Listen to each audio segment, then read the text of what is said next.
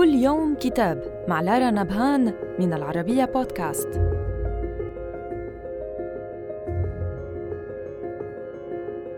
نتناول اليوم كتاب 13 نظرية في الطبيعة البشرية من تأليف 4 كتاب هم ليزلي ستيفانسون، ديفيد إل هابرمان، بيتر ماثيوز رايت وشارلوت ويت، وترجمة خليل زيدان.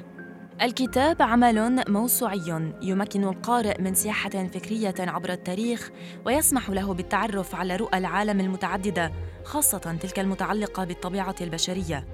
وقد اختار الكتاب 13 نظرية عالمية بما فيها تلك المتعلقة بالفلسفات الشرقية التي غالباً ما يتم إغفالها، وكذلك وقف الكتاب عند اللحظة اليونانية مع تصورين لأفلاطون وأرسطو، إضافة إلى أنه لم يغض النظر عن الرؤى الدينية للإنسان كما وردت في الكتاب المقدس والقرآن الكريم.